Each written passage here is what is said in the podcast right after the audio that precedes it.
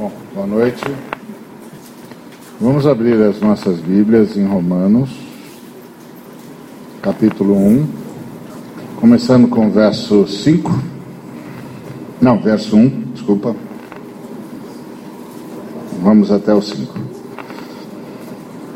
Paulo, servo de Jesus Cristo, chamado para ser apóstolo, separado para o Evangelho de Deus o qual foi por Deus outrora prometido por intermédio dos seus profetas nas Sagradas Escrituras, com respeito a seu filho, o qual, segundo a carne, veio da descendência de Davi e foi designado Filho de Deus com poder, segundo o Espírito de Santidade, pela ressurreição dos mortos, a saber, Jesus Cristo, nosso Senhor até o 4. Bom, é, nós já conversamos um pouco sobre isso, eu vou só retomar umas coisinhas. Primeira é que, como você pode notar, o Saulo mudou de nome. E, é, Romanos é a primeira carta dele. Ele está tentando ir até a Espanha e ele precisa de ajuda para chegar na Espanha e vai pedir essa ajuda para os irmãos de Roma. E então essa carta é uma carta missionária. É uma carta pedindo ajuda para um missionário. É uma senhora carta para pedir ajuda para o missionário, né? Então, o Paulo escreveu uma carta inspirada pelo Espírito Santo para pedir ajuda para a obra missionária e escreveu um dos maiores tratados de fé jamais escritos na história da humanidade. Né? Ah, por causa da, da, da carta aos Romanos, muita coisa já aconteceu na história da igreja e do mundo. Por exemplo, ah, a reforma protestante é fruto da leitura de Lutero em Romanos. A filosofia moderna é fruto das meditações de Descartes. As meditações de Descartes foram escritas para provar que Paulo estava certo no versículo 18 do capítulo 1 de Romanos. Ah, a, a, obra que mexeu a, com a Europa na Segunda Guerra Mundial e manteve a fé dos europeus foi a exposição de Romanos por Karl Barth. Então Romanos é Romanos é o bicho. Romanos é um, é um trabalho especial do Espírito Santo que gerou uma série de mudanças na história da humanidade. E o Paulo escreveu para dizer: escuta, pessoal de Roma, estou indo pregar o Evangelho, preciso de ajuda. Impressionante, né? Impressionante. E a primeira coisa que a gente percebe é ele chamando-se a si mesmo de escravo de Jesus e de Paulo. E ele mudou de nome. Saulo mudou de nome. Não era incomum isso na cultura judaica, é, mas parece que não foi por ordem de Deus, não, porque o Espírito Santo em Antioquia é, chamou de Saulo, separar-me a Barnabé e a Saulo. A igreja em Antioquia, lá no capítulo, versículo 1 do capítulo 13, chamava, chamava o Paulo de Saulo. E então ele mudou por tudo indica que por conta própria mesmo. Há quem diga que ele fez isso para melhor se identificar com aqueles que eram o foco do o seu foco missionário, né? que eram os não-judeus, e portanto que ele escolheu usar o seu nome gentio. Pode ser.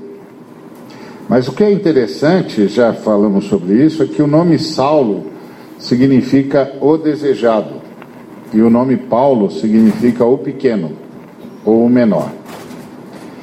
Então é uma mudança de nome bastante significativa, né? Bastante significativa. E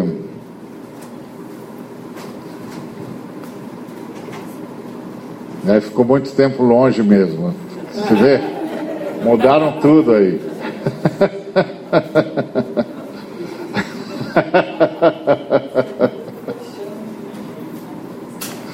É o Flávio, gente. Ele ficou muito tempo longe, não sabia que a porta tinha mudado. Mas é, com o tempo ele vai pegar o jeito, tudo isso é passageiro. Rapidinho isso tudo muda. Então, ah, o nome Saulo significa o desejado e o nome Paulo significa o pequeno ou o menor. E é, como a gente pode ver, uma mudança muito significativa, né? Deixar de ser chamado de o desejado para ser chamado de o pequeno é, digamos, uma mudança considerável. Eu acho que vai para além do foco missiológico e fala de um enfoque pessoal mesmo. Mudou alguma coisa na vida do Paulo. E até porque ele se apresenta como escravo de Jesus Cristo. E pequeno ou menor é significado mais adequado para alguém que se descreve como escravo. E eu gosto desse negócio aqui do Paulo porque nós estamos vivendo uma época em que Jesus está sendo descrito como o nosso escravo e a gente como o senhor dele.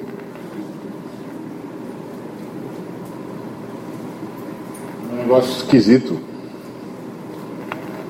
Ah, a gente está sempre dizendo para ele o que, que a gente quer. Poucas vezes perguntando para ele o que, que ele quer. Então, às vezes, a gente tem um, um problema e diz assim: Senhor, eu preciso que o Senhor faça isso. Mas nem sempre a gente diz: Senhor, no meio disso, o que, que o Senhor quer que eu faça para que o teu nome seja glorificado? É estranho. Bom, o Paulo continua. E ele diz que ele foi chamado para ser missionário, apóstolo. Foi separado para para as boas notícias de Deus. Isso é muito jóia, porque o que ele está dizendo é que, embora ele seja escravo, ele foi designado como representante do seu Senhor.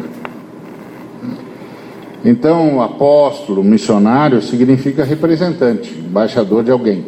Então, ele está dizendo: ó, eu sou um escravo de Jesus, mas eu fui convocado para ele para ser seu por ele para ser o seu representante. Então ele foi designado pelo seu Senhor como representante dele, como embaixador para levar as boas notícias de Deus Pai uh, a todas as nações. Isso é uma honra. Isso é uma honra. E é extraordinário saber quem eu sou e saber para que, que eu sirvo, né? Para que, que eu fui chamado. E o Senhor, eh, ao designá-lo para tão grande missão, o tratou como o desejado. Interessante, né? Porque Jesus o chamou de o desejado. A igreja o chamava de o desejado. O Espírito Santo o chamava de o desejado. No entanto, ele passou a apresentar-se à sociedade de maneira geral e à própria igreja como o pequeno. Então ele ganhou uma consciência, consciência do preço pago pelo Senhor por sua salvação, se reconheceu como escravo de Cristo e o seu Senhor o enviou como seu embaixador. Ou seja, ele. Ah, mudou de porta, né? É, boa, boa. Tem gente que aprende rápido.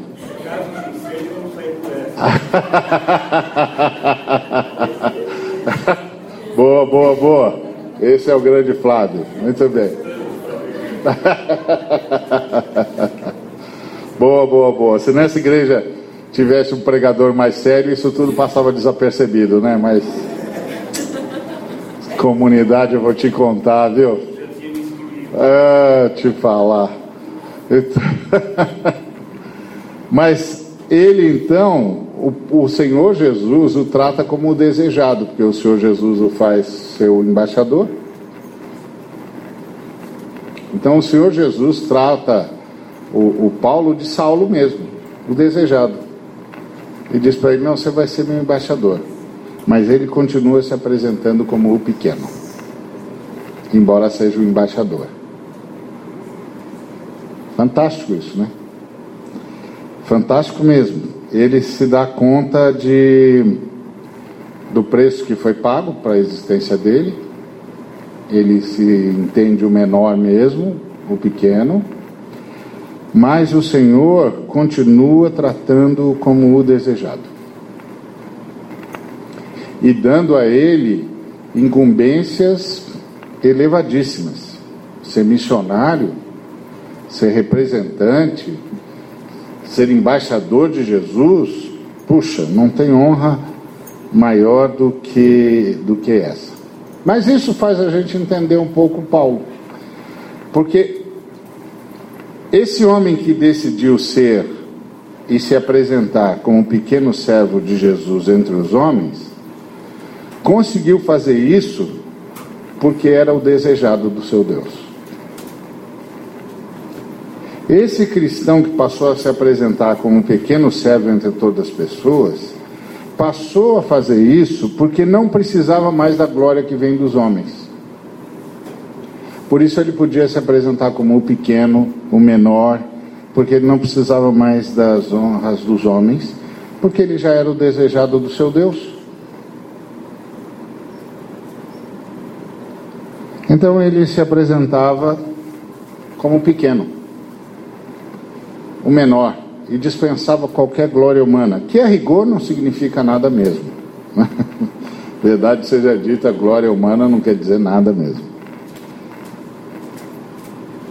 E ele nos deixa um, um ensino interessante. Quem é o desejado para o Senhor Jesus já tem toda a glória que precisa. Não precisa de mais glória nenhuma. Todos os salvos por Cristo Jesus, o que inclui você, inclui a mim, inclui a nós todos, são desejados pelo Pai. Por isso, todos já têm toda a glória de que precisam. E por isso, todos nós, como missionários, podemos fazer todo o serviço que temos de fazer ao Senhor e aos seres humanos, porque nós já, já temos toda a glória que a gente precisa. E a glória que a gente tem é que o Senhor nos desejou. Porque nós somos filhos de Deus, porque Ele sempre quis ser nosso Pai. O Senhor nos desejou. E quem é desejado pelo Senhor já tem toda a glória que precisa. Não precisa mais da glória humana, não precisa mais da referência humana, não precisa mais do destaque humano. Que a rigor, diga-se de passagem, não significa nada mesmo. Então você vê que esse camarada está nos dando alguns exemplos interessantes, né? Primeiro ele voluntariamente se assume como pequeno, porque afinal de contas ele se vê como servo, ele sabe que foi comprado por Jesus. Mas Jesus continua assumindo como o desejado. Porque Jesus o destaca para ser missionário. Então ele se apresenta para todo mundo como o pequeno, mas Jesus fala com ele como o desejado. É assim que é a relação que devia ser a relação entre nós, o mundo e o Senhor. Para o mundo a gente se apresenta como o pequeno, o menor, o servo do Senhor Jesus pronto para servir Jesus e para abençoar as pessoas. Por quê? Ah, porque nós somos os desejados por Jesus. Então a gente já tem toda a glória que precisa. O Senhor Jesus sabia de nós desde antes da fundação do mundo e chamava a gente pelo nome desde antes da fundação do mundo. Então nós já somos os desejados por Jesus. A glória dos homens para nós não significa nada. Por isso nós podemos fazer qualquer serviço, prestar qualquer serviço, como Jesus, que tirou a, a, a capa e foi lavar os pés dos discípulos. E é interessante que quando Jesus tira a capa e vai lavar os pés dos discípulos, a, a o versículo que antecede esse movimento de Jesus diz assim: Sabendo Jesus que viera do Pai e que voltava para o Pai e que todas as coisas lhe foram confiadas, tirou a túnica, cingiu-se com uma toalha, pegou uma bacia com água e foi lavar os pés dos discípulos. Ou seja, sabendo que, o quanto Deus, o Pai o amava, que ele veio do Pai, que ele pertencia ao Pai, que o Pai o desejava tanto quanto ele desejava o Pai ele se dispôs a fazer o serviço que nenhum ser humano queria fazer. Que nenhum dos seus discípulos queria fazer. Nenhum dos seus alunos queria fazer. Então o professor disse: Pode deixar, eu faço. E os seus alunos não queriam fazer porque os seus alunos queriam glória humana. E se os seus alunos fossem fazer aquele serviço que era dado aos escravos, perdiam a glória humana. Mas como Jesus não precisa da glória humana, porque já era o desejado pelo Pai, portanto já tinha toda a glória que precisava, Jesus disse: Não, fica tranquilo, eu faço esse serviço. Eu já tenho toda a glória que preciso. E é isso que ele legou para a gente. O Paulo pegou esse espírito. O Paulo pegou esse espírito. O Paulo entendeu. Nós somos os desejados por Deus. Então nós já temos toda a glória que nós precisamos. Nós não precisamos mais de glória nenhuma. Por isso nós podemos fazer qualquer serviço, prestar qualquer serviço e abençoar qualquer pessoa. Para nós, se o serviço é, é sentar no gabinete ou lavar o chão, tá tudo do mesmo jeito. É tudo igual. Não faz a menor diferença porque nós não vivemos mais dessa glória. Portanto, quem é o desejado para o Senhor Jesus já tem toda a glória de que precisa. E todos nós somos assim. E ele também se via como separado para o Evangelho de Deus, que, que ele antes havia prometido, que Deus antes havia prometido pelos profetas nas Santas Escrituras. Então, Paulo tinha uma noção clara do que estava fazendo, do que estava apresentando. Ou seja, ele sabia que as boas notícias, as boas novas, são velhas.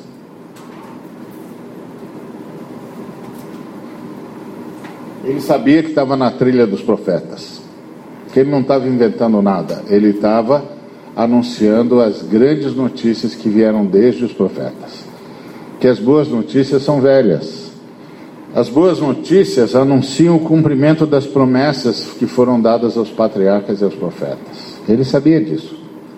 Ele sabia que Jesus é a criança da promessa, a criança que foi prometida em Gênesis 3,15, a criança que venceria a serpente. Ele sabia que, que Jesus era o grande profeta referido por Moisés em Deuteronômio. Ele sabia que Jesus era o redentor vivo que se levantaria sobre a terra, como disse Jó. Ele sabia que Jesus era o Senhor que se assentaria à direita do Deus eterno e dominaria sobre Sião, como diz o Salmo. Ele sabia que Jesus era o filho da Virgem, sabia que ele era o menino maravilhoso, conselheiro, Deus forte, Pai da eternidade, príncipe da paz, que disse Isaías. Ele sabia que o menino era a raiz de Jessé, que o menino era o servo sofredor que levaria as nossas iniquidades, que Jesus era o ungido do Senhor para libertar os cativos, que Jesus era o Salvador prometido por Isaías, que Jesus era o Salvador buscado pelos gentios, que Jesus era o renovo que vem da casa de Davi, como diz Jeremias, que Jesus é aquele que traz a paz a todas as nações, como disse Miqueias. Ele sabia que Jesus é o rei que viria de Belém, porém originário da eternidade, como Miqueias disse em Miqueias 5:2. Ele sabia que Jesus era o sol da justiça que traz salvação nas suas asas, como disse Malaquias, e muitas outras coisas. Em suma, ele sabia que havia chegado o Salvador, que é bem-aventurado aquele que se refugia no Salvador, como diz o Salmo 2. Que ele chegou, mas que ele sempre esteve.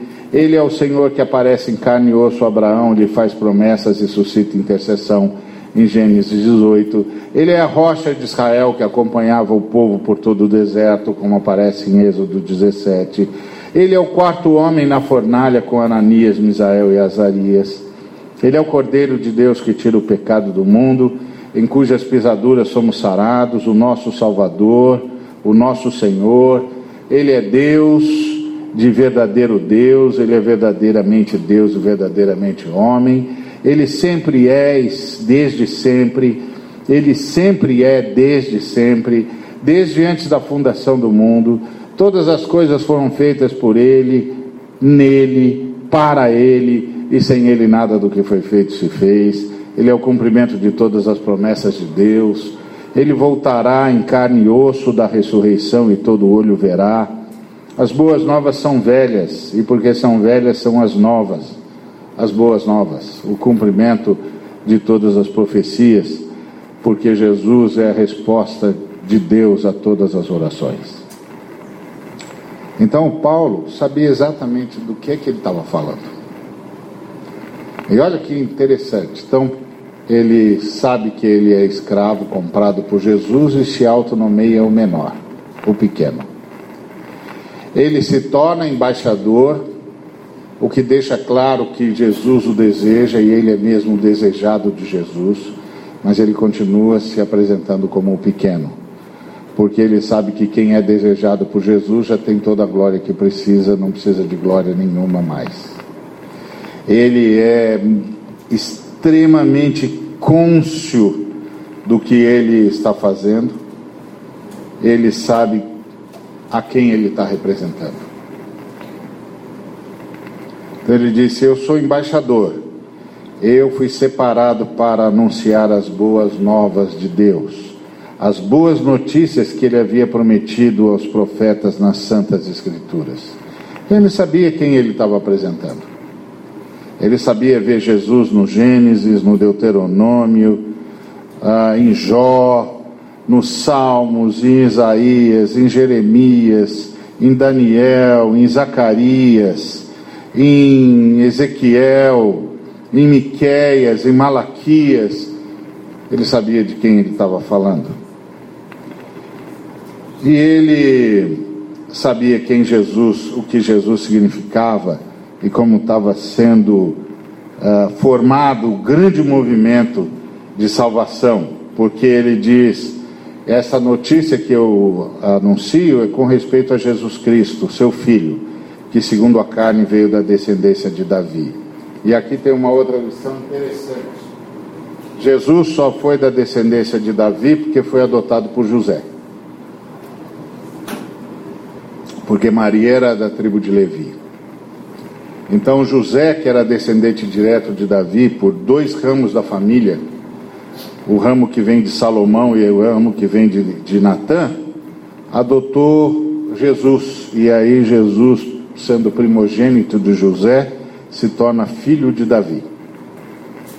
E a profecia se cumpre. Maria foi escolhida para ser a mãe do Salvador porque estava casada com José, e não o contrário. José era a peça-chave ali porque ele é que fez com que Jesus cumprisse uma das principais profecias acerca dele. Claro que Maria era a pessoa que o Senhor havia escolhido, mas o Senhor a havia escolhido de forma tão impressionante que a levou a se casar com o homem certo, porque esse homem certo faria possível o cumprimento de uma profecia, a profecia mais importante em relação ao Messias. Então, Jesus é filho de um homem justo, com quem, através das aparições angélicas, Deus falou o tempo todo. José foi um homem a quem Deus, por sua graça, confiou seu filho. E José, por graça divina, protegeu Maria e Jesus, não só estando sempre pronto a servi-los, como cobrindo-lhes de dignidade, o tempo todo. Jesus muitas vezes foi reconhecido a partir de sua filiação a José. Em Mateus aparece isso, em Lucas aparece isso, em João aparece isso. Graças a José, homem com quem Deus, por sua graça, pôde contar, Jesus tornou-se filho de Davi e cumpriu-se a profecia. E aqui tem uma grande lição: Deus cumpre profecias, mas Deus, por sua graça, cumpre profecias através de seres humanos. Deus continua, por sua graça, contando conosco para cumprir profecias. Deus continua, por sua graça, contando conosco para responder orações. Deus continua, por sua graça, contando conosco para salvar pessoas. Deus continua, por sua graça, contando conosco para mudar o mundo. E é interessante porque o apóstolo vai dizer exatamente isso. Ele vai dizer que Jesus é aquele que foi designado Filho de Deus com poder, segundo o Espírito da Santidade, pela ressurreição dos mortos, a saber, Jesus Cristo, nosso Senhor. Quando ele faz isso, ele está mandando a gente para o Salmo 2, porque lá no Salmo 2, Jesus é dito como ungido, que está sobre Sião, e que ganha o direito de governar sobre todas as nações. E o Paulo está dizendo que esse movimento do Salmo 2 se refere à entronização de Jesus depois da ressurreição. Ou seja, ele está falando do que aconteceu no Apocalipse 5, quando Jesus é recebido como aquele que pode liberar a história do, universo que pode tomar o livro e abrir os selos. Ou seja, Jesus é o Senhor da história. E a história está em boas mãos.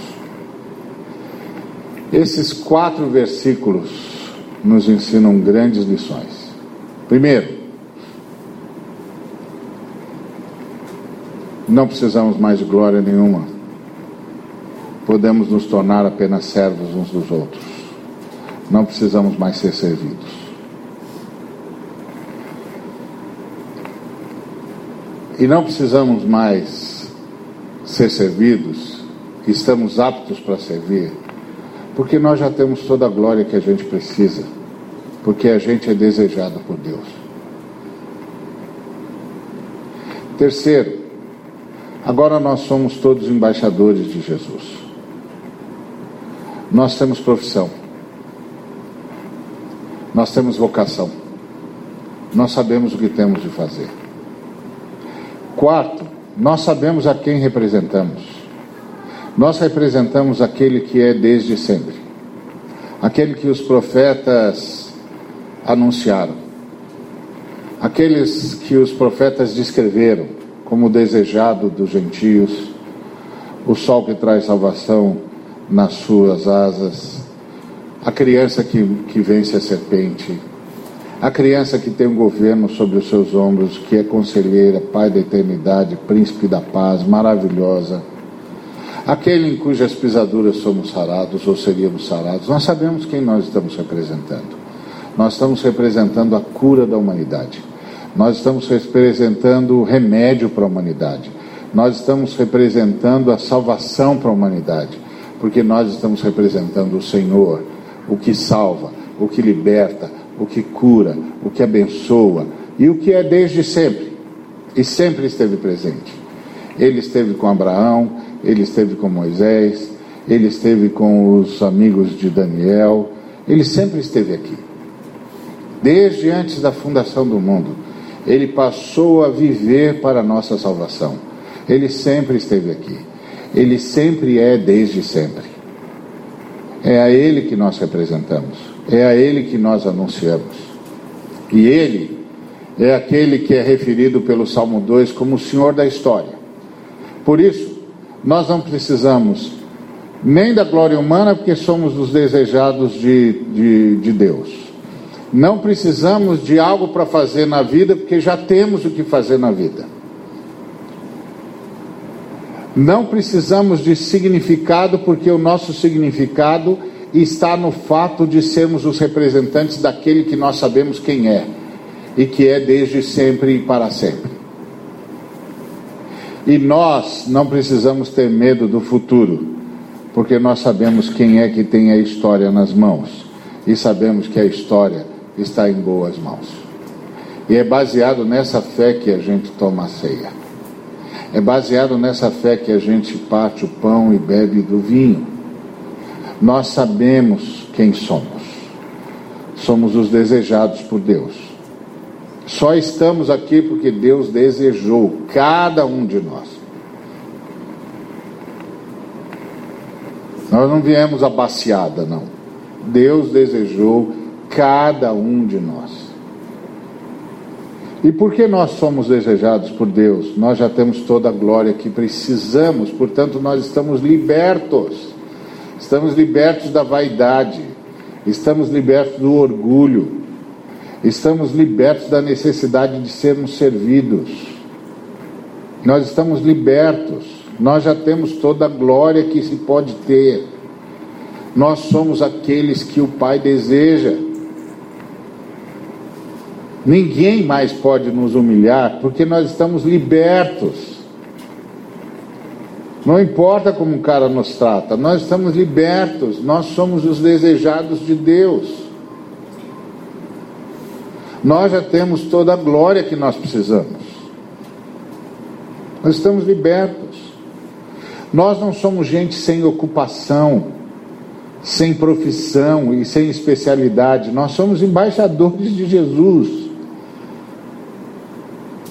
Nós somos embaixadores de Jesus e Jesus é tudo.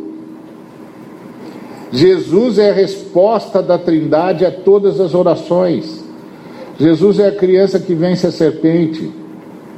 Jesus é o desejado de todas as nações. Jesus é o filho da Virgem, é, é a raiz de Davi, é o sol que traz salvação nas suas asas. É o leão de Judá, a raiz de Jessé, o renovo, o bom pastor que dá a sua vida pelas ovelhas, que nos guia pelas veredas da justiça. Nós sabemos quem ele é e sabemos a quem nós representamos. Todos nós temos profissão, todos nós temos ocupação. Essa é a nossa verdadeira ocupação. Todas as outras coisas são os disfarces que nós usamos para exercer a nossa ocupação. E a nossa ocupação é nós somos embaixadores de Jesus. Nós somos os missionários de Jesus, nós sabemos quem é Jesus. Não sabemos apenas tudo o que ele significa, mas sabemos tudo o que ele é. E sabemos que ele sempre esteve aqui e sempre estará aqui. E por isso nós não só não precisamos da glória humana, como nós temos certeza sobre o destino da história, porque nós sabemos que a história está em boas mãos. A história está nas mãos de Jesus, aquele que tomou o livro e abriu os selos. Por isso, nós tomamos a ceia. Aqui nós celebramos toda a vitória que Cristo operou e opera nas nossas vidas, e toda a libertação que temos de tudo o que os homens acham importante e que nós sabemos que não vale mais nada. E aqui nós celebramos a graça que temos de não só sermos os desejados de Jesus, mas de termos sido comissionados como embaixadores de Jesus. E aqui nós celebramos a maior de todas as bênçãos, estamos livres para servir. E só quem está livre para servir consegue amar, porque amar é, acima de tudo, um serviço do coração. Tendo isso em mente, nos aproximemos da ceia. Em nome de Jesus, nós separamos esses elementos do uso comum para que eles tipifiquem o corpo de Cristo que foi moído por nossas transgressões e o sangue de Cristo pelo qual somos perdoados dos nossos pecados e purificados da nossa iniquidade. Que Deus nos abençoe. Sejam bem-vindos à ceia é do Senhor.